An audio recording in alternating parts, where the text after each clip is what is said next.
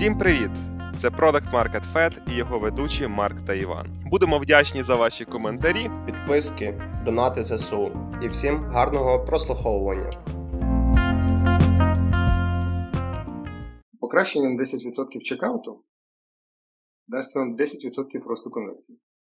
Покращення на 20% росту переходу з хомпейдж на наступний крок ви можете не побачити в кінці, тому що ви можете втратити це на продакт-лістінгу, на PDP, в кошику та чекауті. Вони всі ці 20% вони просто пропадуть.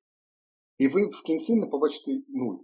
Два найкращі питання, які я бачив за всі роки, це what was the one thing that merely stopped you from buying? Я кажу англійською мовою, тому що там ринок.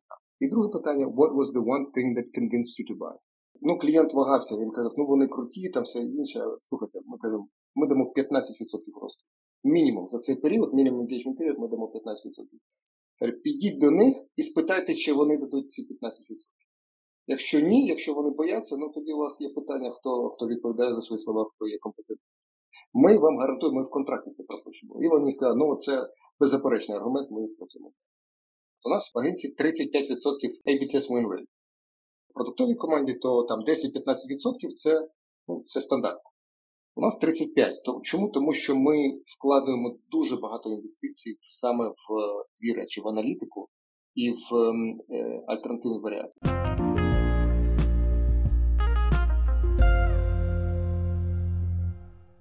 Всім привіт! Це подкаст Product Market Fit і його незмінні ведучі Марк та Іван. Ми розпочинаємо наш третій сезон подкасту. І в наш перший епізод третього сезону ми довго думали, кого брати в гості. У нас цілий список цікавих гостей, але ми вирішили почати наш подкаст з такої цікавої теми, як Conversion Rate Optimization, User Experience Optimization. Це доволі цікаво, на нашу думку. І нашим гостем є Ігор Соколов. Він є засновником і CEO такої компанії, як Conversion Rate Store. Це агентство, яке спеціалізується саме на цих речах. Я думаю, що я зараз дам слово Ігору, він якраз краще всіх себе представить і розкаже, чим займається його компанія. А ми далі вже будемо допитувати його різними цікавими питаннями. Привіт, друзі! Марку, Івана, дякую за запрошення.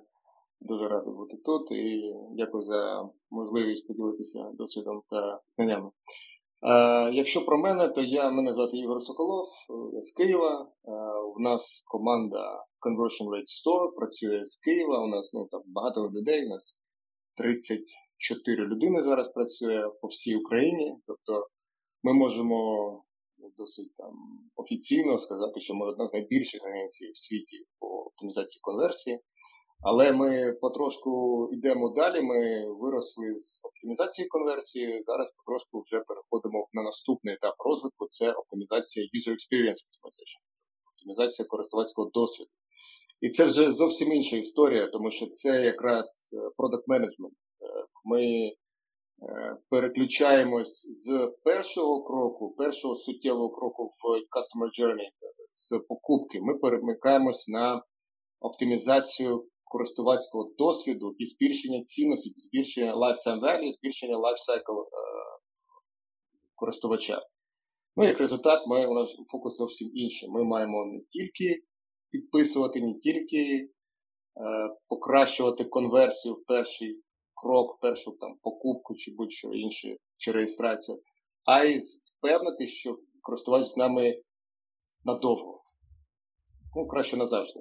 Але це не завжди можливо, тому ми працюємо так, щоб вони були задоволені, ми їх чули, ми їх розуміли, завжди покращували продукт, завжди покращували якість і value communication, тобто ми комунікували цінність і оцей delight moment, те, що ми кажемо, що людина має зрозуміти цінність в найкоротший час і зрозуміти, навіщо їй платити, і залишатися довго, тобто залишатися з продуктом, це наш фокус зараз.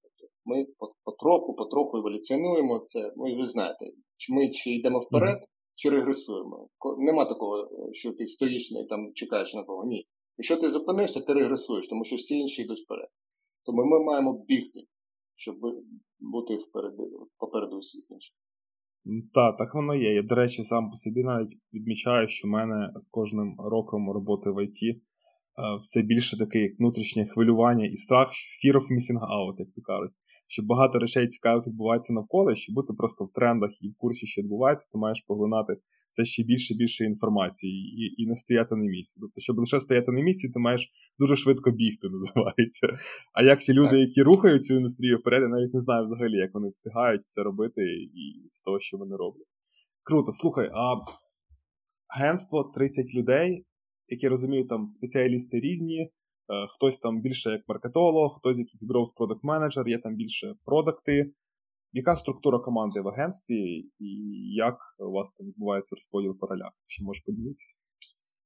Так, а же ж, ну, це дуже просто. Є процес CRO, він досить чіткий. Ми його там прям кристалізували за 8,5 років і вже чітко знаємо, хто за що відповідає, які мають бути ролі, які компетенції, який рівень відповідальності та компетенції має бути. Якщо коротко, то у нас є, там, якщо я говорю, 7 напрямків. Це Data Engineering, тобто це налаштування даних та тобто, збір даних. Це другий напрямок, це аналітика, це кількісна і якісна аналітика. Ну, можна їх розділити на два. Це кількісна аналітика, тобто це збір даних кількісних. І це User Research, User Experience Research, тобто це там дослідження типу опитування, юзер-тестінг, інтерв'ю, фокус-групи і так далі. Далі у нас наступний етап, це, ну, ми кажемо, що ми йдемо поетапно, це інтерпретація аналітики для того, щоб зробити концептуальну гіпотезу. Далі з цієї гіпотези робиться декілька альтернативних варіацій. Це вже UX, це вже дизайнери і копірайтери працюють окремою командою. Далі ми розробляємо A/B-тестування, тобто на базі цих альтернативних варіацій. Це вже розробники роблять. І далі у нас QA, потім у нас статистика, тобто статистичний аналіз результатів експерименту і презентація клієнту. От це тобі такий процес. Все починається дуже просто. І, ну, як на мене, це був дуже простий крок, але нам знадобилося 6 років, щоб до нього дійти, і ми його там в одному з проєктів просто видумали.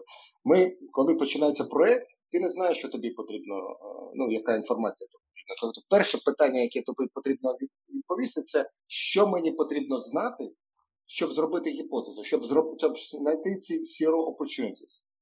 І ось тут ми губилися. Ми знаємо, ну, нам потрібно і якість воронки, і там зауваження конверсії, і там типи мотивації, ну так далі, тобто user intent, тобто все користувацькі наміри і так далі. Тобто давайте все затрекаємо і все будемо збирати. Тобто ми витрачали там 2-3 тижні на трекання всього, що можливо, а потім з'ясовували, що 30% всього нам тільки потрібно, 70% просто відправляти. Але витрачали на це. Ну, ви можете собі уявити, да? Там команда з 5 людей працює над проєктом там 2 тижні. Скільки це коштує? Це дуже багато. І потім ми кажемо, що навіщо ми це все робили. Тому ми зробили таку штуку. Ми кажемо спочатку, скажіть мені, що нам потрібно знати для того, щоб зробити. Тобто досвідчена людина, CRO-менеджер чи UXO-менеджер, ну, взагалі, продакт-менеджер у нас є там. У нас в команді є більших growth напрямок, є CRO, UXO, є навіть product, але це як одна команда працює, просто різні компетенції. Так от, ми кажемо, що спочатку зробіть дослідницькі питання, research questions. І на базі дослідницьких питань визначте, що вам потрібно затрекати, щоб відповісти на ці дослідницькі питання. І саме завдяки цьому ви будете трекати тільки те, що вам потрібно, щоб відповісти на дослідницькі питання, які відповідають тим аспектам, які потрібно знати для розробки гіпотез. Ну, тобто ми спростили процес з 3 тижнів, з 2,5 тижнів до тижня. І це набагато. Зараз ми в кінці першого місяця взаємодії з клієнтом вже видаємо гіпотези, хвилю гіпотез. Раніше нам потрібно було десь 1,5 чи навіть більше місяця, щоб видати це. А зараз ми за місяць встигаємо зробити дослідницькі питання, затрекати все, що зібрати дані, зробити кількісну, якісну аналітику і передати вже в якості репорту це клієнту презентувати та передати CRO продакт-команді, щоб зробити гіпотезу. І вона ще інколи встигає за 4 тижні, за перший місяць зробити гіпотезу. За 4 тижні ми видаємо Так, те, що деякі продуктові команди видають за три місяці, мабуть, за 12 тижнів. Круто. Слухай, я так от послухав. Ви як агентство працюєте з продуктами ваших клієнтів. І, скоріше всього, це клієнти, це якісь великі ентерпрайз-компанії, які можуть собі дозволити середній чек, напевно, агентства, де над АБ-тестом по конверсії працює команда кваліфікованих спеціалістів. Тобто, чи працюєте ви з маленькими компаніями, стартапами, чи це лише якісь певні ентерпрайз уже компанії? Тобто, як ви відбираєте собі клієнтів? Ну, для нас найкраще, щоб компанія була єдинорогом. По-перше, це приємно. А по-друге, це цікаво, тому що є з чим працювати. Інколи до нас приходять стартапи, кажуть, у нас є там, ми підняли раунд фінансування, у нас є там, наприклад, 20 тисяч. Ми кажемо, все супер, але у вас нема трафіку. Ми ж не там Макінзі, щоб видати вам просто якусь презентажку і сказати, до побачення, гарного дня. Ми маємо валідувати всі наші гіпотези. Тобто, чому ми такі, чому нас цінять і чому нам досить легко оперувати на ринку. Я маю легко в плані того, що вже на рівні компетенції ми можемо клієнту там довести майже все, що завгодно, на базі даних. Тому що ми можемо прийти, показати результати фактичні, значимі результати. І тоді які питання?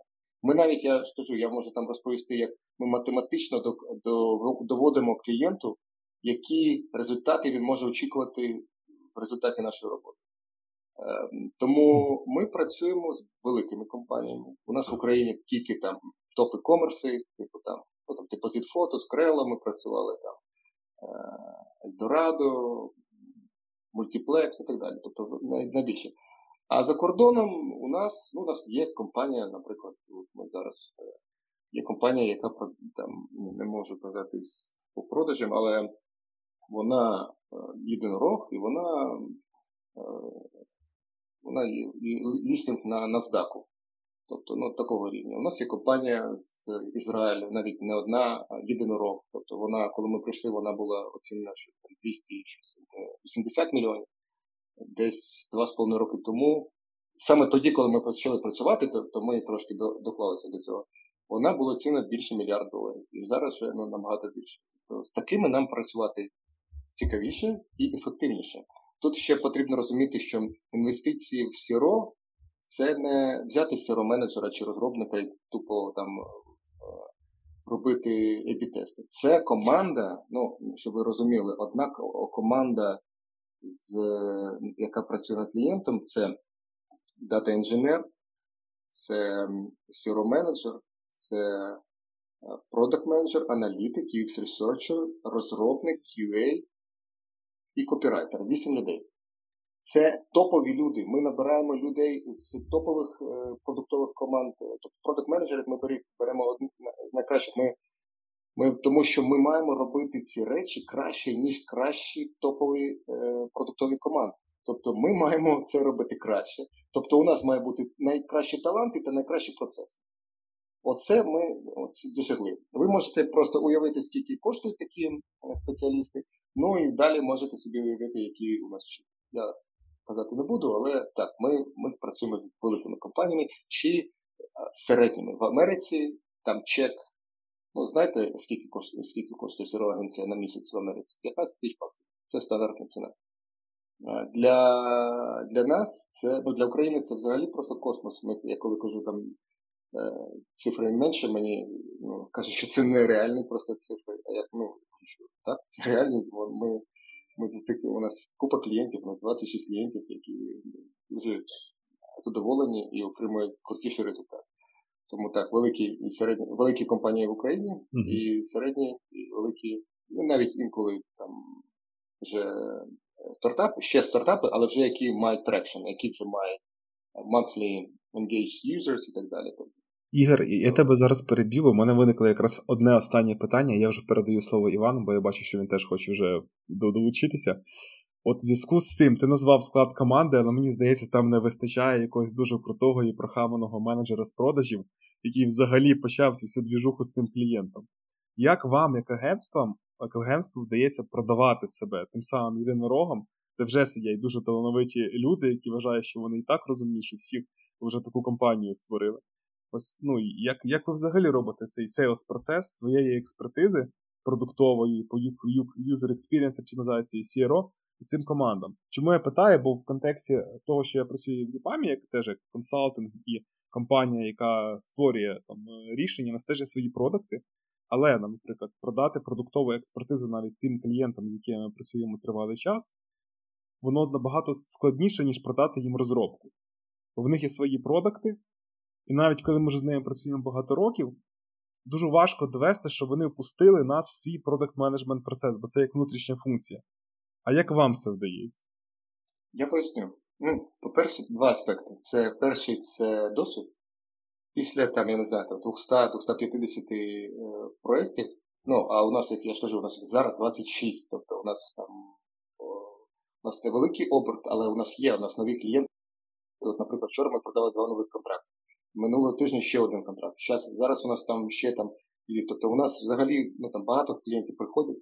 Не так багато уходять, але ми збільшуємо. Тобто пул клієнтів збільшується. Так от, коли ти відкриваєш, ну тобто я прошу там прислати посилання на сайт за там годину до дзвінка. Я там можу, ну це я продаю і мій партнер Гліб Ходоровський. Ми два партнери, кофаундери в агенції Conversion Rate Store. Так, я відкриваю сайт. Мені потрібно там 15-20 хвилин. Я просто припускаю, я припускаю, що у вас найбільше відбав тут. І ось чому я припускаю. Тому що в мене були вже такі самі кейси, ну, схожі кейси з іншими клієнтами, де я вже робив ці дослідження, і я знаю, що коли в тебе є 2-3 однакові кейси, я кажу, що ну, в мене були 3 клієнти, які мали схожу систему монетизації та схожий продукт, і ось що у них було. Я не можу називати, які це клієнти, але от такий у нас був кейс. І я припускаю з вирогідністю 70-75%, що у вас такі проблеми. Вони кажуть, саме так, ми це вже з'ясували, ми зробили внутрішнє дослідження, і ми з'ясували, що це є проблема, і саме виправи тут у нас є найбільше. Тобто, коли от такі речі розповідаєш, вони кажуть, ну, круті хлопці, розумієте? Тобто, це просто досвід. Ти просто тупо робиш там сотні цих проєктів, і потім вже, ну, там, мені там друзі присилають, там, Ігоре, там, допоможи, в мене там є... Не можу конвертувати, там потрібно ліди, а воно приходить там 2-3 ліди, а мені потрібно 5-7. Ну, я там зайшов, подивився, там прислав відео там з рекомендаціями, вони переробили, кажу, ну, добре, вже більше. Ну, тобто, не ще на 5, на 7 на день, але вже більше приходить, дякую. Тому просто досвід. Просто робити, ну, багато-багато, і цей досвід дозволяє відкрити сайт чи відкрити продукт і припустити, що там не так. А потім ще сказати, яка методологія дослідження, щоб привалідувати ці продукти. Ці попередні гіпотези. Це перше. Друге, тим, що у нас, те, що ми виграємо на ринку, чому ми так активно зростаємо, це дуже агресивний маркетинг. Ми єдина агенція в світі, ну я з тих, що я знаю, ну ми кажемо, що IT Consulting, тобто CRO Consulting Agency, яка каже, що ми performance-based. Тобто, ми кажемо клієнту, що ми там, продовж якогось періоду, ми кажемо, у нас є minimum engagement period, який ми маємо працювати, продовж якогось періоду. Ми вам дамо мінімум 10% росту, ну, там, чи 15%. А як ви це розумієте? Ну, дивіться, ми бачили ваш продукт, схожий продукт вже раніше. У нас були такі клієнти, які мали такий продукт. І у нас є математичні докази того, що ми можемо це дати. Ну, наприклад, я просто там приведу приклад. У нас, ми знаємо, що у нас в агенції 35% росту, 35% A/B test win rate. Це, ну, якщо ви там знаєте в продуктовій команді, то там 10-15% це, ну, це стандартно. У нас 35%. То, чому? Тому що ми вкладаємо дуже багато інвестицій саме в дві речі, в аналітику і в альтернативні варіації. Тобто у нас працює не просто там якийсь дизайнер, якийсь щось. У нас є UX, у нас є CRO-менеджер, які дає гіпотези, у нас UX, які знаходять оптимальні версії альтернативної варіації, ну, тобто гіпотези. У нас є дизайнери, які, у нас є копірайтери, які там покращуються, там вилізують, тобто, максимально покращують цей копірайтер, щоб залучити користувача. І як результат ми отримали 35% вин рейт. В середньому один епітест у нас виграє на 9,5%. Тобто, ми кажемо, якщо ми запустимо три тести, в середньому ми виграємо один, і ми дамо в середньому 9,5%. Якщо ми запустимо 6 тестів, ну можете порахувати, це як казино, але навпаки. Чим більше тестів, тим більше виграє. Чим більше вирогідніше, що ми це дамо. Тому ми кажемо, що математично, я не знаю, скільки ми тестів, 2000 тестів зробили, у нас от такі результати. І вони покращуються з часом. Тобто, якщо раніше у нас було 20% EBIT-тест, ми репетуємо 25%, зараз у нас для деяких клієнтів є 75% EBIT-тест. Тобто ми 7 з 10 EBIT-тестів виграємо. Це аутлайер, так, це аномалія, але вона є. Тому, відповідаючи, Марко, на твоє питання, досвід, ти тупо роби, багато роби. Ти розумієш, інколи я свого розробника питає, як це зробити. Він навіть не знає. Так. Я припускаю, що вони написані на цьому, тому потрібно написати такий код. Тобто людина вже настільки в темі, що вона може подивитися просто на якісь технічні особливості сайту чи продукту і сказати, що тобі технічно потрібно зробити, щоб виправити такий баг. Те ж саме з CRO. Якщо ти в темі, ти можеш подивитися на сайт чи продукт і припустити, що там потрібно зробити. А потім це впевненість в тому, що ти даш результат клієнту і комунікація це клієнту. Якщо ви знаєте, є такі, є агенція, я одну назву, це Conversion Rate Expert. Це найбільша агенція в Британії, її зараз продали, є мільйони баксів. Так от, ми з ними конкурували по одному з проєктів. І у нас ціна була нижча, вони можуть собі дозволити, вони оптимізують Uber, Google та все інше. Але клієнт вагався, він казав, вони круті, все інше. Слухайте, ми кажемо, ми дамо 15% росту. Мінімум за цей період, мінімум engagement період, ми дамо 15%. Підіть до них і спитайте, чи вони дадуть ці 15%. Якщо ні, якщо вони бояться, тоді у вас є питання, хто відповідає за свої слова, хто є компетентний. Ми вам гарантуємо, ми в контракті це пропишемо. І вони сказали, це беззаперечний аргумент, ми працюємо. Я, здається, перший раз чую, щоб певні агенції обіцяли результат. Я тренуюся в залі, і тренер постійно жалівся, що він хотів накинути трафік на свою сторінку, у нього є бізнес, по суті, ще додатковий. І ніхто не гарантував, що буде якийсь приїзд, буде якийсь результат. Всі хотіли вдати гроші, але не відповідали за результат. А у вас, мені здається, я перший раз чую, що хтось наперед обіцяв результат, і це доволі круто. Мені здається, це продає дуже сильно, коли контрактор впевнений, що буде досягнуто якийсь результат. Так що це круто, що ви це робите. Люди знають, що Івана, якщо зайти на мою сторінку в Апворці, у мене є сторінка, я інколи дивлюся, які проекти є. Так от, перше, що в мене написано в профілі, we sell result, not process. Тому, і коли людина читає, це окей, все цікаво, читаю далі. От, і коли до мене хтось стукає, я кажу, слухай, я почитав твої інші профілі, мені подобається, що ти продаєш результат. Давай поспілкуємося. Угу. Тому так. Результат, не процес. Але для цього потрібна впевненість та необхідні відповідні процеси, щоб гарантувати такий результат. Це точно. Ігор, з моєї сторони питаннячко, так як і в моїй компанії, стартапі, в принципі, ми не користувалися такими послугами. В тебе великі компанії, більшість клієнтів, як я розумію. Як ти порекомендуєш їм починати цей весь процес, якщо це перший раз для них? І друге, я так зрозумів, що у вас дуже великий аспект – це є робота з аналітикою.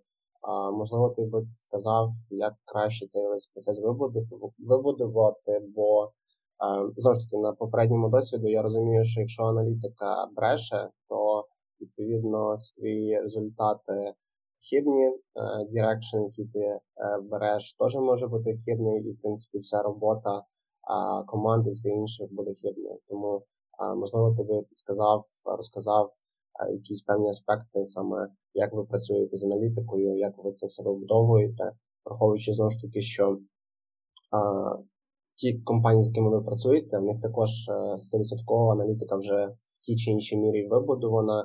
Ви якось робите аудит цієї аналітики, чи у вас є якісь свої процеси, якими ви рухаєтеся паралельно з аналітикою, яка є на стороні клієнта. Добре. Я почну з взагалі, навіщо аналітика? Якщо казати про нас, ми можемо казати, як, навіть для деяких українських, великих українських команд, я не можу казати про яких, але ви дуже добре знаєте, ми працювали як аутсорсерова команда. І для нас North Star Metric, тобто той показник, який демонструє наші можливості для росту як компанії, це кількість виграних ЕБ-тестів, ЕБ-тест виграних та кількість виграних. Це, тобто, якщо ми кажемо, це, як в консалтинговому бізнесу це називається revenue drive. Якщо ми кажемо, що у нас revenue drive це ЕБ-тест виграних та кількість виграних тестів, ми кажемо, а який у нас драйвер виграних тестів? Так от, якість гіпотези, це є якість гіпотези та якість альтернативної варіації, яка будується на UX, UI та копірайтингу, це є наш драйвер. А от драйвер цього процесу, цього результату, це аналітика, яку ти збираєш. Тому, якщо брати так, як піраміда, то база – це завжди аналітика. Для нас, ми кажемо, що аналітика – це наш, competitive advantage, тобто це наша перевага конкурентна. Якщо ми можемо дати відповіді на такі питання, які нам потрібно відповісти, щоб зробити круту гіпотезу, то тоді ми можемо дати результат. Тоді ми можемо дати той рівень A/B-test win rate, який нам потрібен. Якщо казати про як будується система, аналітична система збору даних та обробки даних. Перше, що, я скажу, мені потрібно було 5-6 років, десь 5-6 років, щоб це рисувати, просто дійти до цього висновку, що все потрібно починати з одного питання. Що мені потрібно знати для того, щоб відповісти, щоб зробити гіпотезу? А для цього потрібно збирати дані. Тобто, ми кажемо, що має бути правильний збір даних. Це не тільки кількісні, тобто не тільки ефективність просування користувача по воронці, це і якісна аналітика. Тобто це постійний аналіз сприйняття користувача. Це опитування, це імейл-опитування. Наприклад, людина зареєструвалася, ви йому прислали повідомлення, привіт, дякую, ми тебе вітаємо, все інше. Слухай, є таке питання. І одне питання задали. І ви моніторите. Це не NPS, це просто моніторити сприйняття людини вашого продукту, чи який в нього був первинний досвід. І це важливо, тому що його мотивація буде, відповідно, буде найвища саме після проходження цього етапу. От, наприклад, я вам скажу, не дуже набагато компаній це роблять, і для деяких це взагалі така велика новина. Одне з найкращих опитувань, яке ви можете робити, це на thank you page, після якогось дії. Після реєстрації, після покупки. Тобто наприклад, для Shopify, у нас багато Shopify компаній, які продають онлайн, ми запитуємо, what was the one thing that nearly stopped you from buying? Яка була єдина річ, яка майже вас зупинила покупку? Чи what was the one thing that convinced you to buy? Яка була та єдина причина, що вас переконала купити? І от там ми бачимо просто такі речі, які ми ніколи не зібрали в іншому. Тому що, якщо людина розлючена, казала, слухайте, я 10 разів заповнював свою картку, у мене нормальна картка, ви її просто не приймали. І я вже у дружини взяв, і ми кажемо, ми цього не знали. Тобто ми бачимо, що є помилки, але ж ми не знаємо, що це помилки, він цифру пропустив. А він каже, що я декілька разів вводив картку, правильно все перевіряв, ви її не приймали. І ми з'ясовуємо, що є проблема з віза-картами, наприклад. Чи з Apple Pay, Google Pay. Тобто ми такі речі з'ясовуємо. Чи людина, яка незадоволена, вона найбільше мотивована дати вам відповідь. А це саме те, що вам потрібно. Вам не потрібно, щоб вас розхваляли, казали, ви супер хлопці, круті, робіть надалі, не зупиняйтесь. Вам потрібно саме чути тих людей, які незадоволені. Тому дата-трекінг – це найважливіше. Має бути система. Просто я можу годинами про це розповідати, тому просто кажу, що має бути налаштована система, щоб ви аналізували, збирали дані для аналізу і для відповіді на ті питання, які ви собі поставили. Не просто тупо все підряд, все, що можна, а тільки те, що потрібно. Якщо продуктова компанія, то там потрібно збирати все. Але це має бути автоматизовано, так, щоб кожного разу щось налаштовувати. Автоматизовано всі точки взаємодії, всі там етапи, всі етапи конверсії, всі етапи flow, customer journey та сприйняття користувача. Після кожного там важливого кроку. Там прийшов, зареєструвався, як тобі продукт, на тобі онбординг, на тобі для активації, активувався. Там, на тобі, як зробити там відповідне питання, чим ти займаєшся, ми тобі дамо кейси, як краще використовувати наш SaaS, наш продукт для того, щоб досягти свого результату. Ну, так далі. Тобто, це така величезна штука. Але для стартапів починайте з дослідницьких питань, просто налаштовувати те, що необхідно для відповіді. Для великих продуктових команд ви маєте всі тачпойнти. Всі є, ми навіть розділяємо, є візуальна взаємодія, є інтерактивна взаємодія. Тобто є visual engagement and interactive engagement.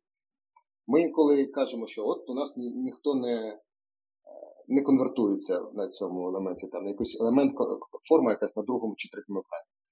Ми кажемо, а яка інтерактивна взаємодія? Ну там CTR, наприклад, ми кажемо, ну там 15% всіх користувачів, хто прийшов на цю сторінку. А яка візуальна взаємодія, visual engagement? Там 20%. Тобто ми кажемо, що з 20%, які побачили, тобто з цього сторінки 20%, із них 15 взаємоділи. Тобто форма дуже ефективна, але про її просто ніхто не бачить. Тому такі речі ви маєте приймати до уваги. Я сподіваюся, Івана, я відповів. Так, цікаві приклади були. Можливо, я попробую один з них використати.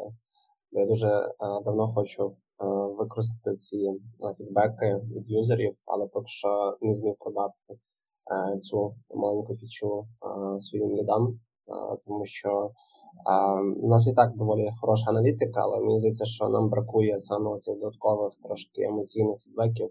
У нас, звичайно, є NPS скор, але тим не менше, мені здається, для того, щоб повноцінніше робити свою роботу, мені бракує ще таких емоційних тачпойнтів, щоб краще розуміти якісь точки росту для продукту. Так що я скажу, що Ігор рекомендує цей метод, і це треба робити. 100%.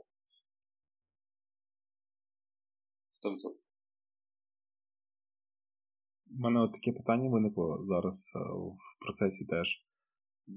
Умовно, якщо казати зараз конкретний приклад, ми якийсь e-com-магазин, чи e-com-платформа, у нас є певна аналітика, є там своя продуктова команда, дата-аналітики, і наче все нормально і працює, але ми хочемо якогось покращення. І вже маючи твою експертизу і досвід по воронці, от де б ти їм порадив в першу чергу, наприклад, шукати точки зростання? От вже знаючи там свої кейси різні, де зазвичай більше всього проблем в таких типах продуктів? Що б ти порекомендував? Да, якщо, наприклад, заказати e-com. Ну, з e-com це досить простий кейс для нас. Дивіться, перше, що потрібно зрозуміти, це ефективність воронки. На якому етапі відвалюються користувачі? Якщо ми з'ясуємо, що, наприклад, на хомпейдж у нас відвалюється 50%, користувачів, а на чекауті 30. Де б ви сфокусувалися?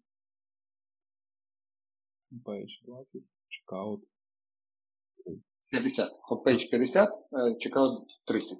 Відвалюється. На вищі воронки. Да, на хомпейджі. Щоб більше людей попало всередину в глибину. От це неправильно. Я вам розповім чому. От це це мислення класичне, але дивіться.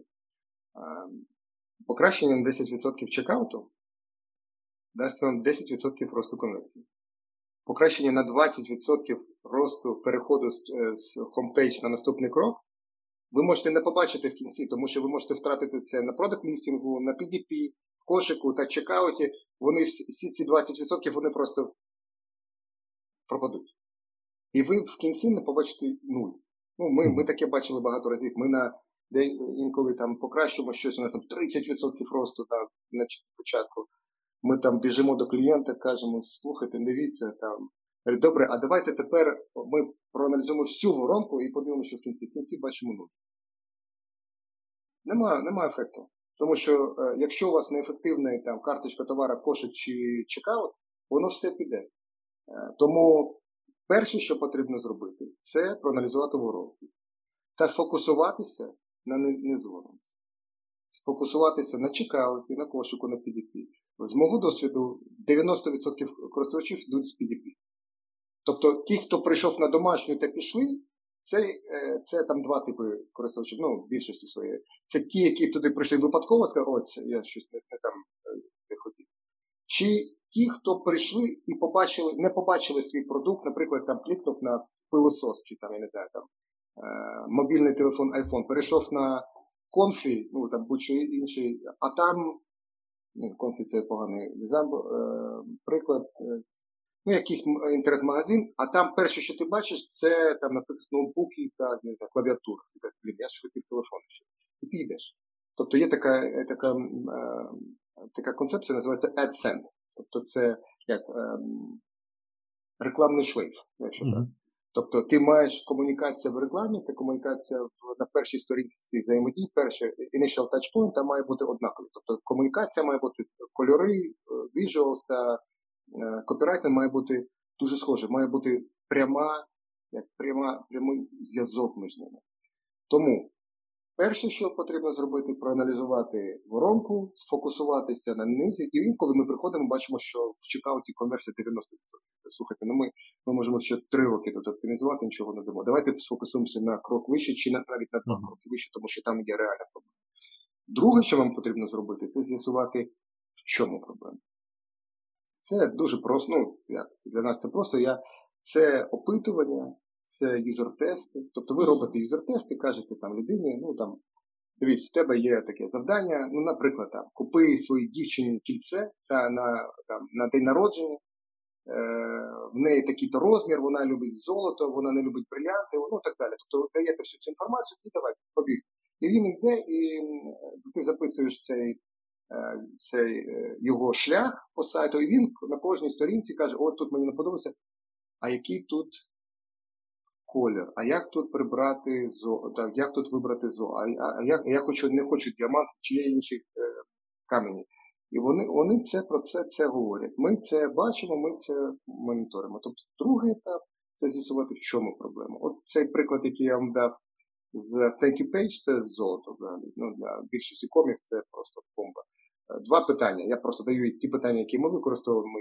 Це два найкращі питання, які я бачив за свій досвід всі роки. Це what was the one thing that nearly stopped you from buying? Я кажу англійською мовою, тому що ну, там, ринок там. І можна перекласти на українську. І друге питання, what was the one thing that convinced you to buy? Тобто, що більше всього сподобалось і що найменше сподобалось? Так, що вас майже зупинило, ну. Тобто це має бути, ну, це мені не сподобалося, там дуже довго шукав продукт, чи там не міг зрозуміти, який колір, чи там розмір, ну так далі, не міг зрозуміти, чи можу я це повернути, потрібно було там якісь там return policy. Типу такий найбільший ірритейтер і найбільший делайтер, типу що все-таки його переконало. Типу такого. Мотиватор, так, та friction. The biggest friction we call. Круто. А третє, це зрозуміти, зробити креативну та ефективну, ну, ми кажемо, оптимальний UX, UI та копірайтинг, для того, щоб обробити це зауваження, обробити бар'єр, який ви знайшли в другому етапі, і зробити альтернативну варіацію. Якщо нема трафіку, просто проваджуємо і дивимось тиждень до, тиждень після, але не змінюємо якість та кількість трафіку. Тобто тиждень один трафік, нічого не змінюємо по трафіку, впроваджуємо альтернативну варіацію, наприклад, чекауту, чи пошуку, чи PDP, і дивимось тиждень після. Ну, там має бути так, хоча б декілька тисяч користувачів, щоб ми хоч щось замірили, але краще, щоб там було хоча б по 100 конверсій за цей період до і після. Я так скажу, що ці питання, вони не лише для e-commerce, вони для любого продукту підійдуть, насправді. Тестуєш онбординг, провіряєш вашу воронку саме там купівлі підписки, там, знаєш, при онбордингу, там, чи ще щось, і ці питання задаєш, і отримаєш якісний фідбек.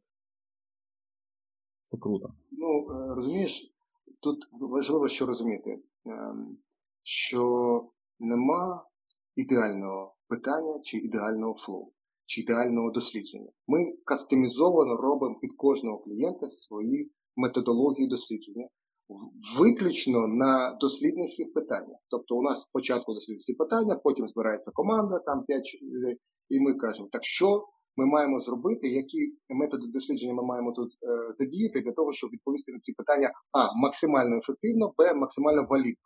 Щоб у нас не було якогось там перекосу чи якогось там байс. Ми маємо чітко визначити ті причини, ну, там, чи ті фактори, які ми поставилися як ціль в дослідницьких питаннях. А ти там згадував саме про важливість такої штуки, як консистентність трафіка, тобто якби та сама, скажімо, умовна юзер-когорта, щоб та сама компанія, яка розуміє, та сама аудиторія, яка щоб не змінилася аудиторія. Але навіть з часом що там алгоритми можуть підкидувати трошки різних людей тобі на трафік, плюс сезонність якась може впливати і зовнішні події. Як ви це мінімізуєте? Чого питаюсь, наприклад, коли я працював в Генезісі на GMM на новинних додатках, ми там бачили реально вплив періодичної сезонності, там, починає там, на тижні коливання, як люди читають новини, там, на вихідних менше, там, робочі дні більше і так далі, і там графік. І там, враховуючи там, сезонність по порам року, де якісь там події відбуваються, і плюс якісь там one-time події, які траплялись, наприклад. Якийсь теракт, там, чи якась відома знову подія трапила, чи якісь вибори, чи ще щось, чи футбол. І відразу зростає трафік сезонний. А як ви нівелюєте вплив та й сезонності, зміни аудиторії, чи ще якісь фактори там, зовнішні, щось трапилось, що могло посунути ваші метрики, ваших АБ-тестів? Дивіться, ну, по-перше, АБ-тестування було, це просто процес порівняння різних варіацій в однакових умовах. Сезонність буде однаково впливати і на контрольно-альтернативну варіацію. Зміну трафіку однаково на контрольно-альтернативну варіацію. Я кажу, що консистентність має бути, якщо у вас недостатньо трафіку, ви просто впроваджуєте і дивитесь, що було до, що було після. От там має бути консистентність. Дуже погана ідея робити АБ-тести чи робити якісь провадження в сезонність типу Christmas, типу там Black Friday, Cyber Monday. Ну, це взагалі... Ми готуємо клієнтів до цього періоду, щоб вони там були на висоті, а не тестуємо якісь альтернативні варіації у цей період, коли вони мають, як правильно сказати, заробляти гроші. Отак. Хочу сказати, робити, але ви розумієте, заробляти гроші та максимально монетизувати ті інвестиції, які були зроблені в CRO, в Product Management за період підготовки. Зрозуміло. А давай поговоримо зараз про кілька кейсів, можливо, зможеш поділитися. Ті, що не під NDA, або тим, що можна поговорити, навіть якщо там NDA якийсь був, які можуть бути цікаві нашим слухачам. Якісь інсайти, можливо, були незвичні. Було дуже цікаво почути. Ну, дивіться. Да, я вам просто декілька приведу. Один я вам приведу не свій. Просто мені було дуже цікаво, я його згадав прямо перед подкастом. Я колись спілкувався, до речі, ми привозили колись продакт-менеджера Booking.com на конференцію в Україні. Ми там спонсували цю конференцію, тому ми взяли там свій напрямок, ми там взяли людину, ми його запросили, і він приїхав. Так от, що він мені сказав? Що ми спілкувалися, як оптимізувати вже mature продукти, які от Booking.com це mature продукт, це дуже mature, там вже не зайти, не залізти. Дуже дуже mature market. Так от у нас було питання, ми про це говорили, тому що це була одна з тем нашого виступу. Як оптимізувати mature продукти? Так от, те, що ми знаємо, те, що ми можемо сказати, це дослідження. Це постійне дослідження, постійне вивчання користувацького досвіду та чому, що людей зупиняє від покупки і чому вони взагалі сюди прийшли. Тому що там один продукт може мати дуже багато різних користувацьких запитів чи намірів. Ну, я завжди привожу дуже простий приклад, це яблуко. Які можуть бути причини, чому людина купує яблуко? Давайте.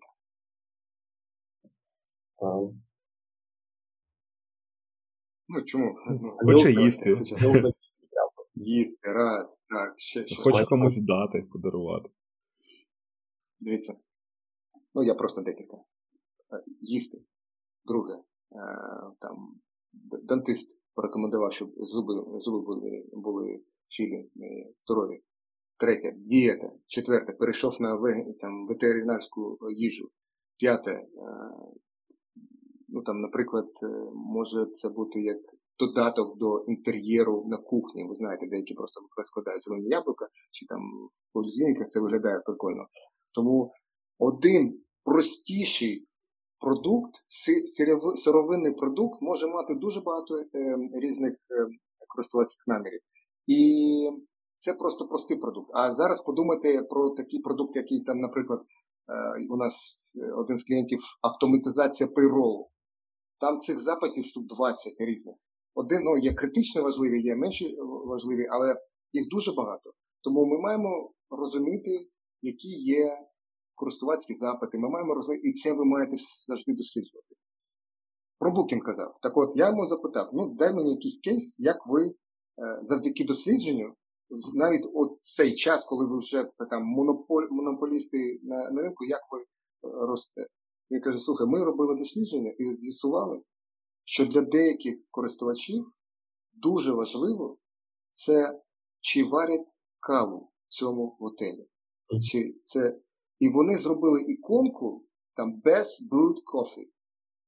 І поставили на декілька готелів. І вони казали, що є, ми з'ясували, що є сегмент користувачів, які вибирають готелі не тільки по там, іншим там, факторам, типу, там, де знаходиться, чи є там бізнес-центр, цей свимпул і так далі. Їм важливо, чи варять там каву, чи не роблять просто каву, а чи варять каву. І ми це Best Brewed Coffee. Ми поставили іконку, при наводі з'являється повідомлення, десь там top-rated coffee destination in Austria, наприклад. І вони сказали, о, ми побачили, що є у нас новий сегмент користувачів, які побігли, і вони зараз дивляться і шукають готелі, які мають цей значок. От вам один з прикладів, як для mature продукту, для mature ринку робити ріст завдяки дослідженню. Ніколи би вони це не дізналися, якщо б вони не досліджували і не з'ясовували, як людина, що важливо для людини важливо. Давайте я, щоб було цікаво слухачам та вам, я вам декілька ситуацій розповім. Ну, дуже швидко. Давайте про Prom.ua у нас клієнт був. Значить, наше завдання підняти кількість переглянутих сторінок продукту. Давайте, що ви будете робити? Є якісь ідеї, як збільшити кількість переглянутих за сеанс? Тобто, приходить користувач, він, наприклад, переглядає 3,5 за сеанс. Ми кажемо, ми хочемо підняти до 4,5 в середньому. Що ми можемо робити? Ну, є якісь ідеї, якщо ні, ясно. Ну, перше, що приходить в голову, це подивитися, типу, що ми зараз рекомендуємо на сторінці продукту. Типу, і подумати якісь ідеї, покрутити з тим рекомендованим списком, фідом. Типу, що туди виходить користувачі. Дуже добре. Так, це перше. Так, можливо, так, якось можна... Релевантність рекомендацій. Да, якось можна її покращити, там, зробити якісь інші сегменти подібних користувачів, і що там інші подібні користувачі на цього купували, і то видавати якась рекомендалка. Це таке, що прийшло в голову. Потім, що може змінити відображення самих карточок товару, наприклад, Infinite Scroll, як в новинах буває, що підвищує глибину перегляду статей, що ти одну статтю закінчив читати відразу інша. Я не знаю, наскільки це працює для e-кома. Це вже було. Так, ну працює, але це вже стандарт. Тобто це... Окей, ще. Що ще? Можливо, гратися з якимись... Ну, це Infinite Scroll, каруселі, це те саме, да, умовно рахую. Подібна механіка. Що ще? Якісь лейбли на якісь товари, що можуть бути релевантні, які будуть стимулювати його відкрити, переглянути. Типу спецпропозиція, знижки. Ну, добре. Марко, я зрозумів, що ти знаєш ці процеси, але давай я розповім. Вони був час на інших. Один, тобто є, як я казав, є візуальна взаємодія, є інтерактивна взаємодія. Visual engagement і interactive engagement. Так от, для того, щоб збільшити, люди мають перше побачити продукти, а потім клікнути на них. Так от, ми знайшли, що є блок з рекомендованим товаром, який дуже великий CTR, якщо людина його побачить, але його бачить 12% користувачів. Ми зробили там, погралися з вибіркою та перенесли в то місце на другий екран, де це продуктова блок з рекомендованими товарами. Якщо подивитись зараз на промі, я не дивився, але воно має бути там. Воно зараз там, на другому екрані. А раніше воно було ще, якщо не помиляюсь, там на четвертому чи на п'ятому екрані. Ми переробили це, але яка б тут була річ? Вони казали, у них нема місця, це місце було зайнято. Там було CTA, там було, call to action і меседжі. Ми перенесли ці ключові меседжі та CTA в верхню частину екрану, зафіксували верхню частину екрану, а на це місце ми додали рекомендовані товари. Ми збільшили visual engagement цього блоку на 700%. І як результат у нас там суттєво виріс кількість товарів, які переглядають за сеанс. Це перше. А друге, це, я не знаю, це можна назвати яким хаком. Ми відкривали з лістингу, ми відкриваємо продуктову сторінку в новій вкладці браузера. Тобто, коли людина закриває вкладку браузера, вона повертається в лістинг. Ми перезавантажуємо сторінку з PDP, тобто з продуктової сторінки, з лістингу на PDP, а ми відкриваємо нову. До речі, це Booking таке робить. І у нього дуже, дуже непогані результати від цього. Це на мобілці не дуже зручно. З точки зору UX це поганий UX. Але з точки зору... Ні, це неправда. В мобілці деякі користувачі казали нам, коли ми робили дослідження, що їм навіть більш комфортніше мати окремі вкладки, тому що вони потім їх залишають, вибирають якийсь, наприклад, продукт, залишають, йдуть наступний, дивіться. Потім вибирають 2-3, і потім таким чином їх порівнюють. Це для них зручно. От вам приклади, як ми це робимо, наприклад, для пром'ю. Є дуже простий приклад. От у нас була МАО-компанія. Ви знаєте, катастрофічно впали покупки на товари в COVID, я маю на увазі авіаквітки. У нас було завдання збільшити конверсію. Ми з'ясували, що причина, чому люди не купують, тому що вони просто не впевнені, що цей рейс відбудеться. Вони знають, я не знаю, буде він, можливо, країна закриється, можливо, буде ще якесь там посилення пандемії. Що ви думаєте, можна зробити в цьому випадку? Можна відправляти якісь notification підтвердження, що все в силі, припустимо, або ще якісь додаткові пруфи. Якусь страховку продавати, апсел робити, продавати страховку, що якщо рейс не відбудеться, ми вернемо гроші, щоб вони були спокійні. Саме так. Саме те, що ми зробили. Ми зробили, але ми не продавали, ми їм сказали, ми безкоштовно вам повернемо вартість, плюс 25% бонусів ми дамо вам. І ми це поставили найвідніше місце в флоу. Тобто людина вибирає собі рейс.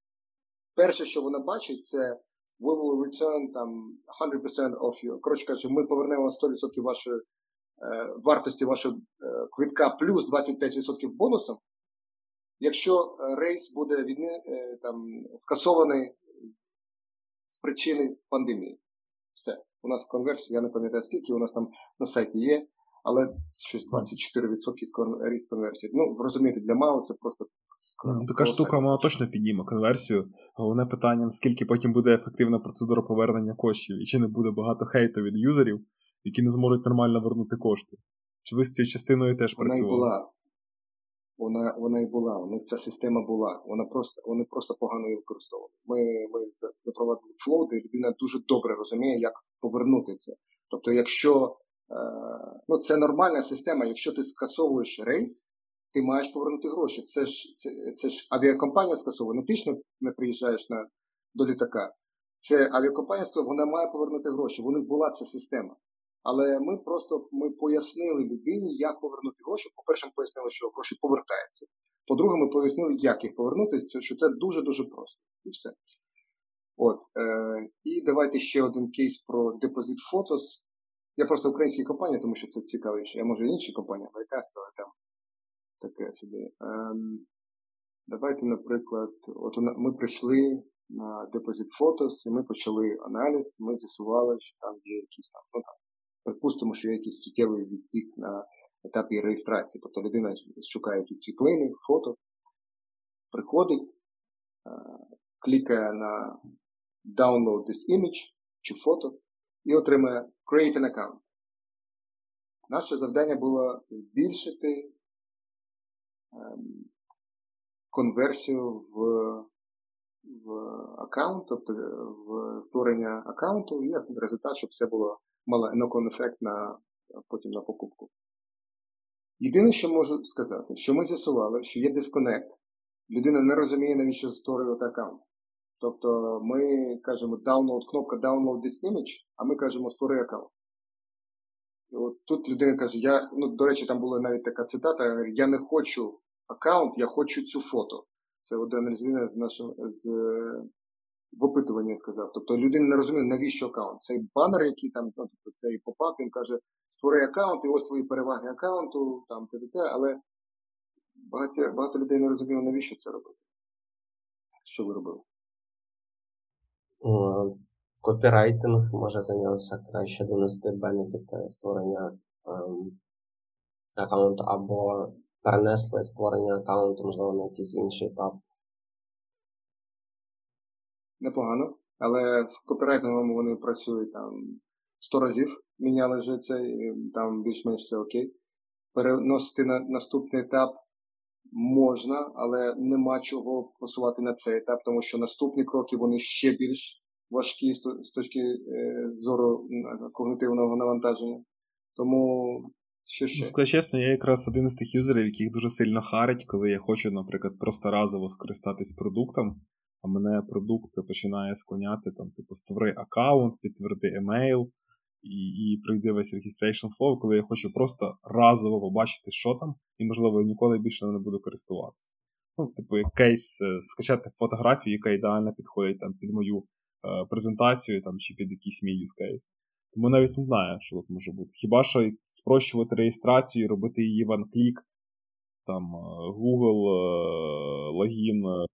Соціальна реєстрація, я вже так імплементована в них. Може, бонус. Що ви зробили? Ви знаєте, як кажуть, які у нас кращі практики? Ми кажемо, кращі практики тут немає, тому що кращі практики – це розповсюджені практики. Best practices are common practices. Якщо ми називаємо щось кращими практиками, то це означає, що більшість продуктових компаній чи більшість там, команд вже це імплементували чи планують от-от імплементувати. Тому в даному випадку соціальна реєстрація – це вже must для кожного продукту. Тому ні. Що ще? Є ідеї? Не знаю, бонус. Я розповім. Бонус дати, не знаю, при реєстрації. Окей. Бонус за реєстрацію, це щось нове, я подумав. Що ми зробили? Ми кажемо, що наше дослідження, і все ж таки, бачите, я завжди кажу про дослідження. Тобто ми припустили, чи там ми там побрейнстормили, ми зробили дослідження і з'ясували у користувача, що єдине, що він хоче, коли він приходить на сайт і коли він клікає download, це цей імідж. Тобто ми кажемо, ми з'ясували, що ми продаємо в банері, тобто в попапі реєстрації, ми продаємо аккаунт, коли ми маємо продавати цей імідж, цю світлину, цю фото. Тобто замість того, щоб сказати create an account і там якісь бенефіти, якісь переваги аккаунту зробити, ми сказали create an account to save this image. Тобто і банери не давали там якісь переваги, а просто показали, у нас був цей попап, який відкривається при кліку на кнопку Download this image. Відкривається попап, і там велика світлина ця світлина, яку користувач вибрав. Зверху Create an account to save this image. І все. Ніякого там переваги, це все ірелевантно. Це користувач прийшов, він побачив, він хоче це, він хоче взяти, купити чи там завантажити цю фото. Так розкажіть йому, навіщо йому аккаунт, щоб завантажити цю фото. Тобто зараз він розуміє, що йому потрібен аккаунт, щоб зберегти цю фото, і як результат він може її завантажити. Я не пам'ятаю, який там результат був, там можна подивитися, от у мене є кейс відкритий для Depositphotos. Тобто, виходить, ви трішки так перекрутили... Спростили, фактично. Ми сфокусували користувача на цінності, навіщо йому створювати аккаунт. Для того, щоб зберегти... Вибач, перебив, але знаєш, на що це мені похоже? Це реально, коли ти на заправці заправляєш чисто машину, тобі треба заправити машину. А на касі ти її починає продавець навалювати. Хадо хочете, може каву, може омивач. Ти такий вже роздратований, кажеш ні. І якби мене почали задобувати питаннями спочатку, я б розвернувся і пішов, бо навіть не став би витрачати час на заправку. Тобто ви реально, от людина хоче заправитись, фото скачати. І все, і вона це отримала. І їй це лише продали. Її не навалювали, нагрузили когнітивно іншими штуками. І от зверніть увагу, це досить просте рішення, але воно виключно на дослідження, які ми зробили, і воно чітко відповідає очікуванням користувача. Він хоче завантажити, що ми йому пропонуємо зробити, створити аккаунт, щоб цю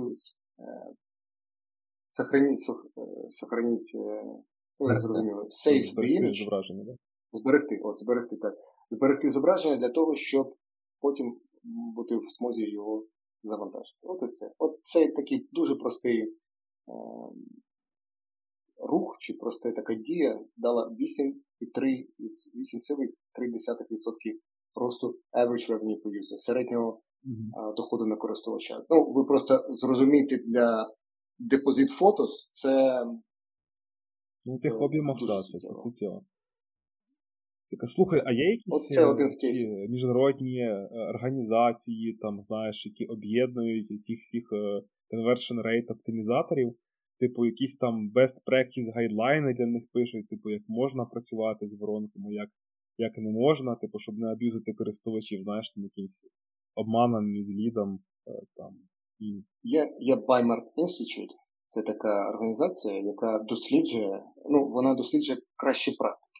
Тобто вона досліджує, які є просування та які є інновації, прогрес в UX, оптимізацію UX, UI, інколи навіть копірайтингу, але більше UX, UI, для покращення користувацького досвіду. І так вона це документує досить непогано, там можна купувати звіти, ми інколи купуємо так, для розвитку, але більшість речей, які там є, ми вже знаємо і вже давно використовуємо вже багато місяців чи років навіть.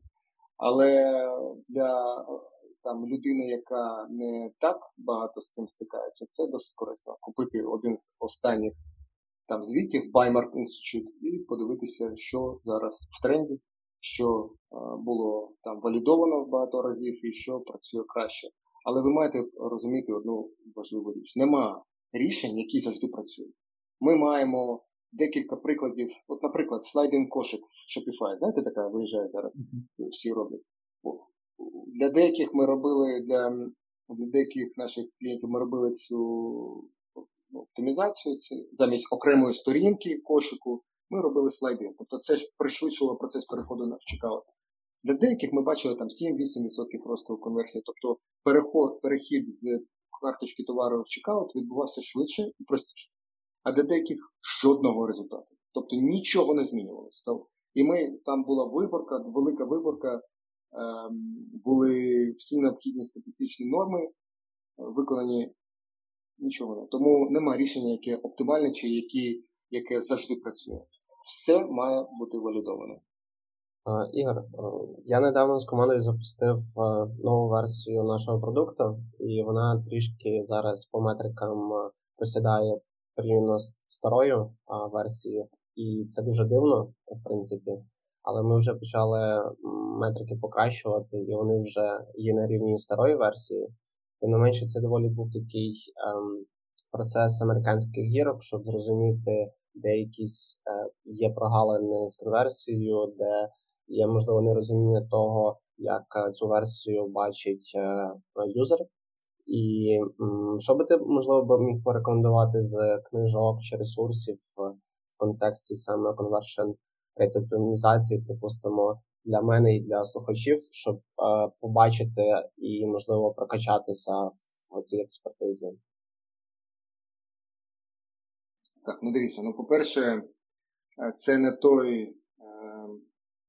не та дисципліна, де можна читати книжки там 5-річної давності і думати, що воно все працює. Ми змінюємо наші процеси, наші методології, фреймворки там кожні декілька місяців у нас покращення. Тобто у нас навіть є такий канал, де ми постійно щось проговорюємо, якісь можливості для оптимізації наших процесів. От, наприклад, дослідницькі питання – це одне. Наприклад, там от зараз ми перейшли, вже потихеньку ми вже майже повністю перейшли на proofreading за допомогою Generative AI, тобто штучного інтелекту. Якщо раніше це було просто якесь там незрозуміло, то вже у нас декілька команд, вже декілька місяців proofreading тільки завдяки Generative AI. Я вам навіть більше скажу, ми генерували декілька копірайтинг меседжів завдяки нашим копірайтерам, і завдяки, тобто у нас команда була копірайтерів, яка згенерувала, і у нас Generative AI згенерував. Ми відправили декілька цих клієнтів, і клієнт вибрав саме Generative AI варіацію. Тому я сказав, що хлопці потрібно трошки краще працювати, тому що тут вже штучний інтелект робить такі серйозні кроки. Так.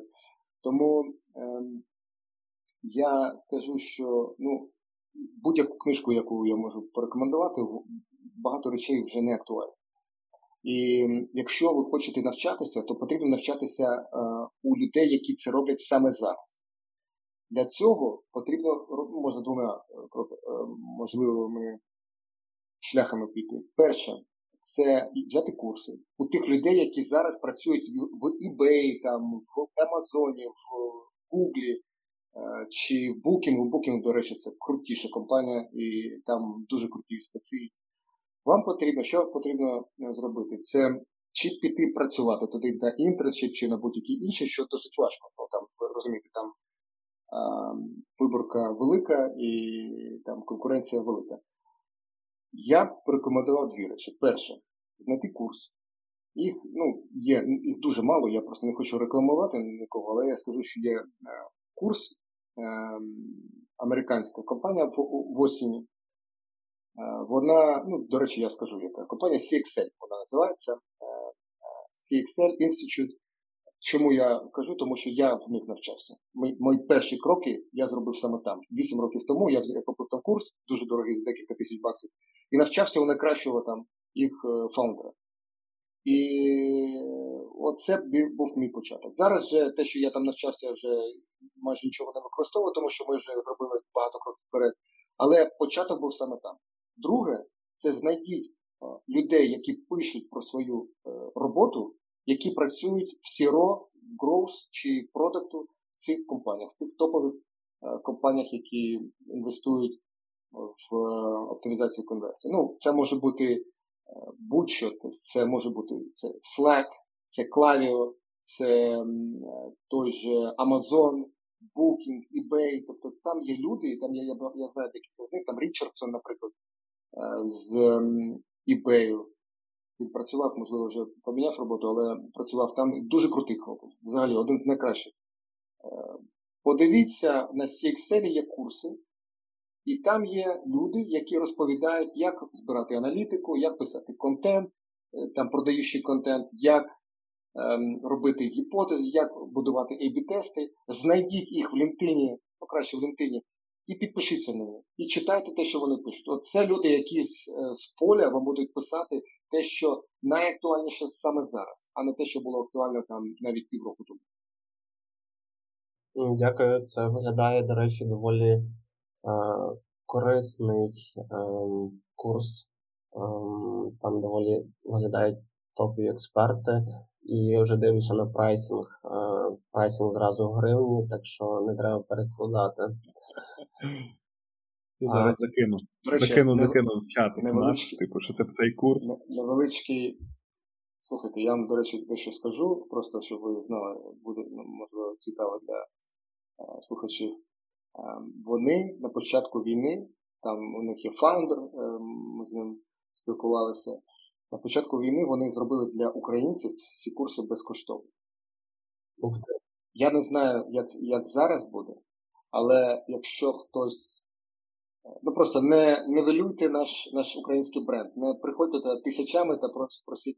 Якщо ви будете знати, якщо ви побачите, що там для вас щось є дуже корисне, і ви будете точно знати, що ви продаєте цей курс, попросіть, можливо, можна попросити якусь знижку, що ви скажете, що ви з України, якщо чув, що у вас є знижки для українців. Можливо, вони будуть якісь безкоштовні, а можливо, зроблять якісь, дадуть вам промокод, і можете купити це зі знижкою. У мене взагалі зараз до CXL повага сильно виросла, поясню чого. Я не знав, що за організація, доки ти, Ігор, не сказав, але я зайшов на їх сторінку.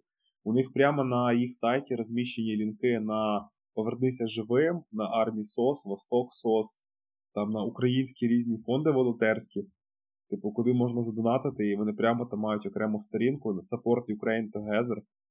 Так що реально, ну, респект. Вони круті. Вони круті, і їх фаундер, якщо я не...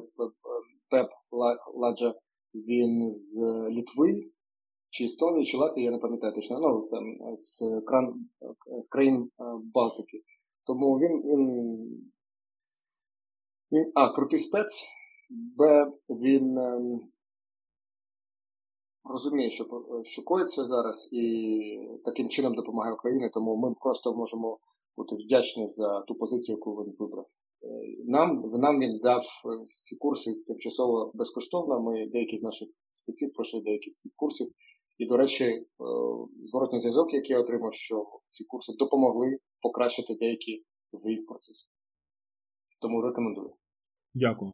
Ми розмістимо лінки в описі нашого подкасту для слухачів. Також, можливо, ще Ігор нам порадить якісь ще додаткові матеріали, тому їх теж зазначимо. Круто. У мене таке питання, ти казав, що у вас реально фреймворки і підходи змінюються там раз в кілька місяців.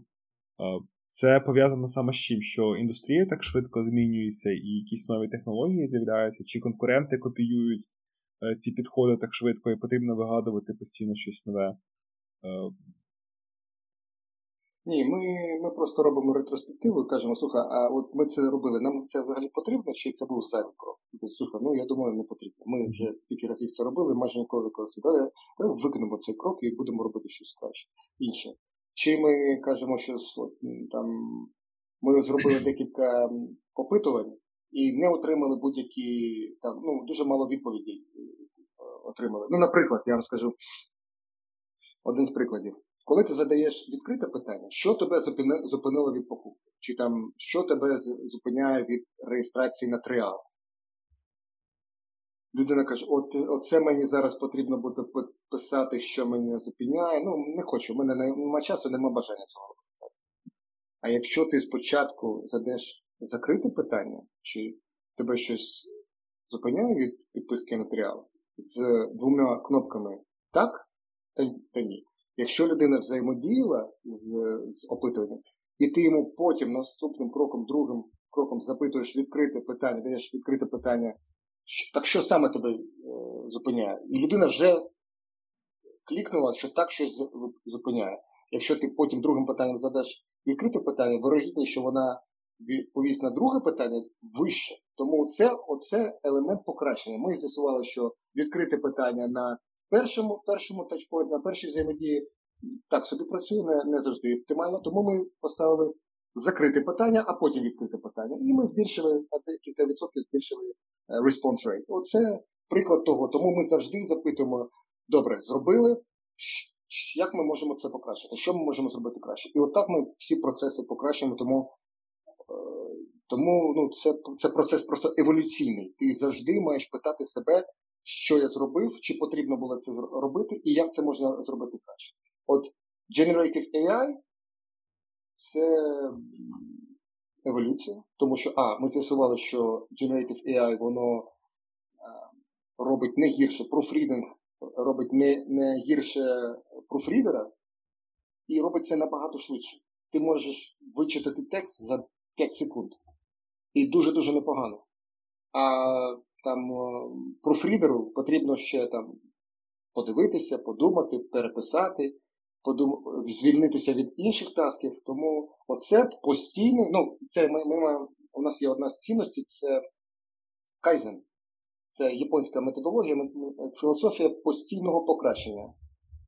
І от ми використовуємо методологію постійного покращення, ми зупиняємося і кажемо, добре, зробили, що ми зробили, чи нам потрібні всі кроки, і як ми можемо покращити кожен з них, щоб швидше йти і більше цінності передавати на кожний наступний крок.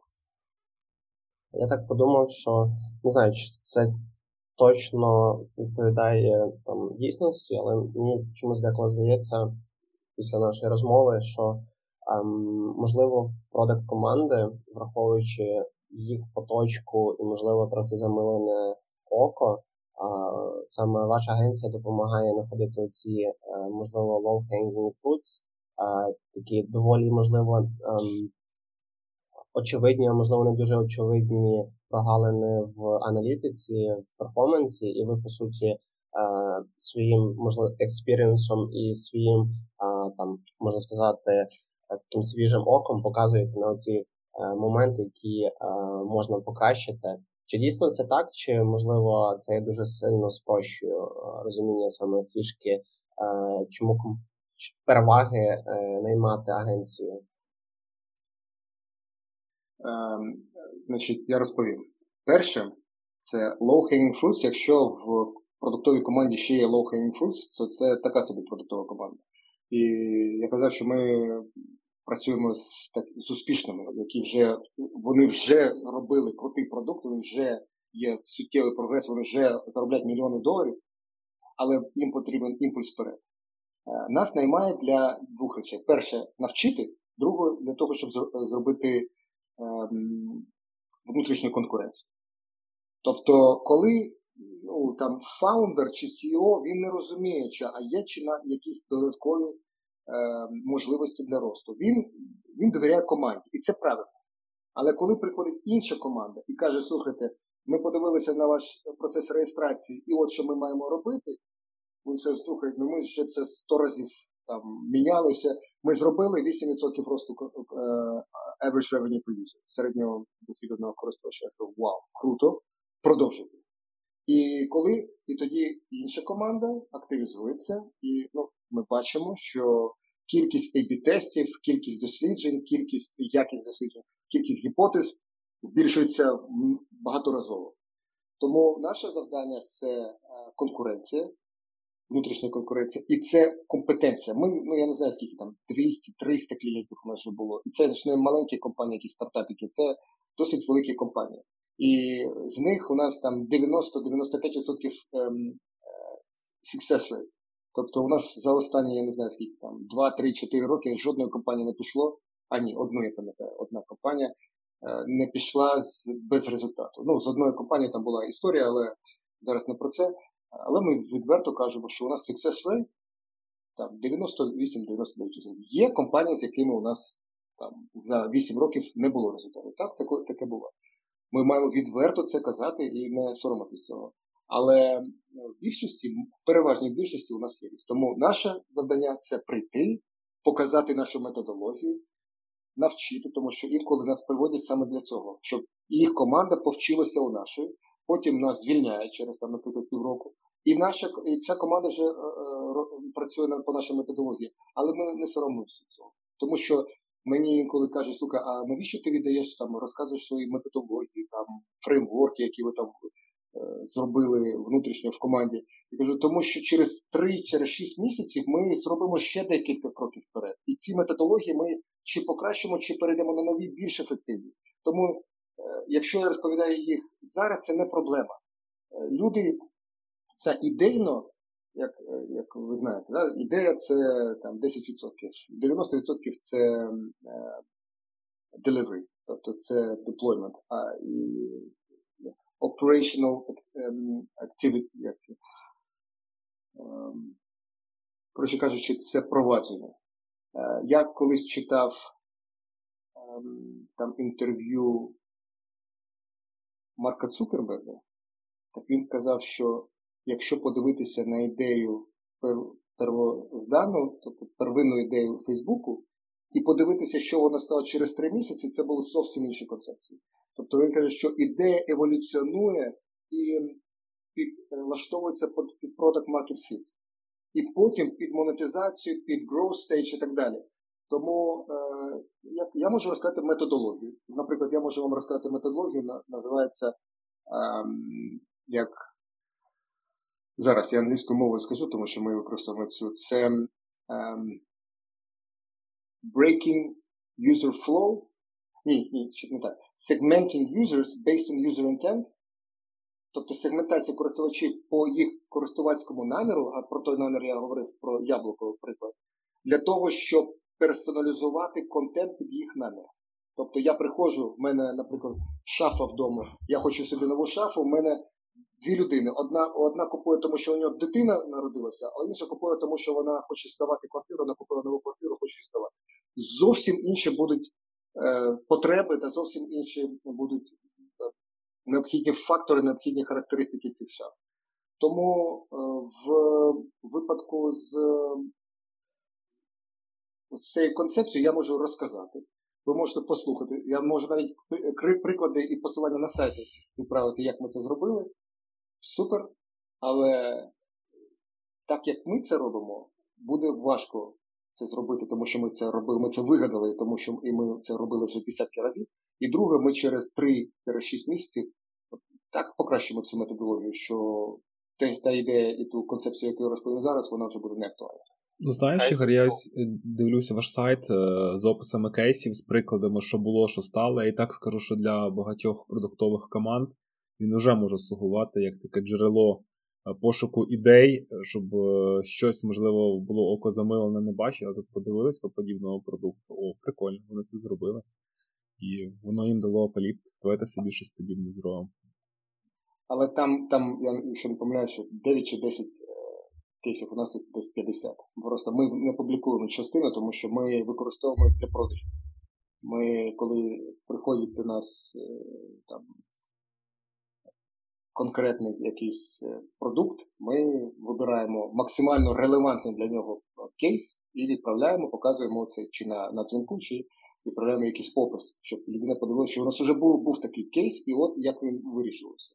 Тому деякі ми не публікуємо, деякі ми опублікуємо згодом, а деякі ми використовуємо для закритого процесу продажу. Це ще одна методологія, яку ми розробили. Тому ми інколи навіть на дзвінку, от мені клієнт там задає питання, чи ми там розмовляємо про воронку, я кажу, отут, скоріш за все, є проблема, скоріш за все, ось в чому. І от як ми вирішили на іншому клієнту, от подивіться, будь ласка, цей кейс.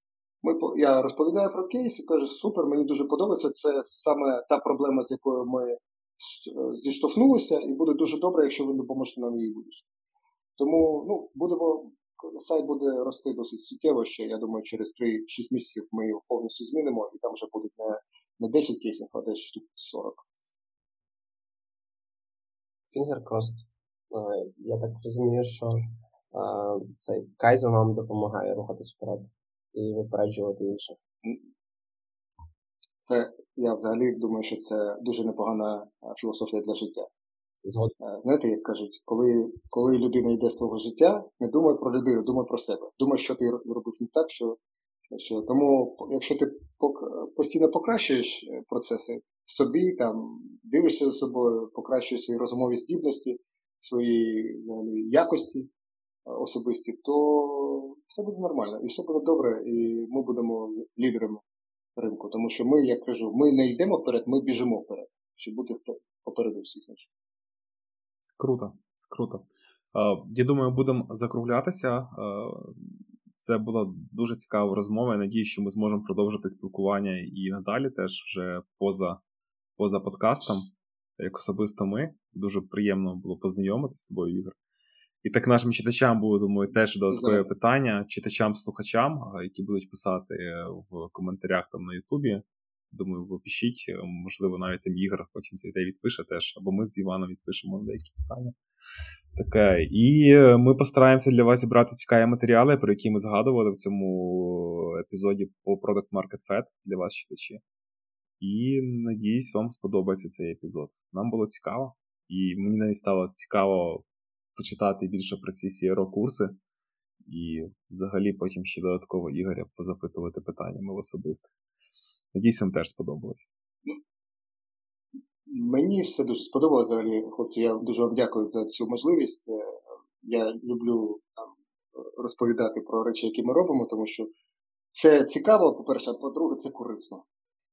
Дуже, дуже вам дякую. А стосовно CRO, то ми всі знаємо, що є якісь там межа, до якої ти можеш купувати трафік прибутково. Потім не так. Так от, CRO допомагає знизити Customer Acquisition Cost, тому будь-яка команда CRO чи там продуктова команда, вона має бути дуже зацікавлена в тому, щоб проводити процес CRO, оптимізації конверсії та оптимізації користувацького досвіду, щоб знижувати Customer Acquisition Cost і таким чином робити собі поле для маневру, поле для подальшого росту.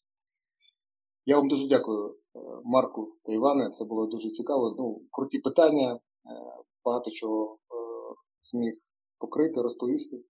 Буду вдячний за, якщо продовжимо цю співбесіду, якщо там будуть питання від ваших користувачів, то скидайте мені, я дам якісь коментарі. Так, звісно. Можливо, навіть не тільки там питання від користувачів, можливо, прийдуть якісь користувачі, ці наші підписники, читачі з компанії єдинорогів. Надіємося, таки в нас є серед читачів. Ось. І це буде для них і цікаво, і, можливо, якась вигідна співпраця. Тому, як то кажуть, finger crossed, і вже побачимося з вами, читачі-слухачі, на наступному епізоді. І, Ігоре, дякую, що до нас долучився до подкасту. Дякую, хлопці. Дякую, друзі. До побачення. На зв'язку.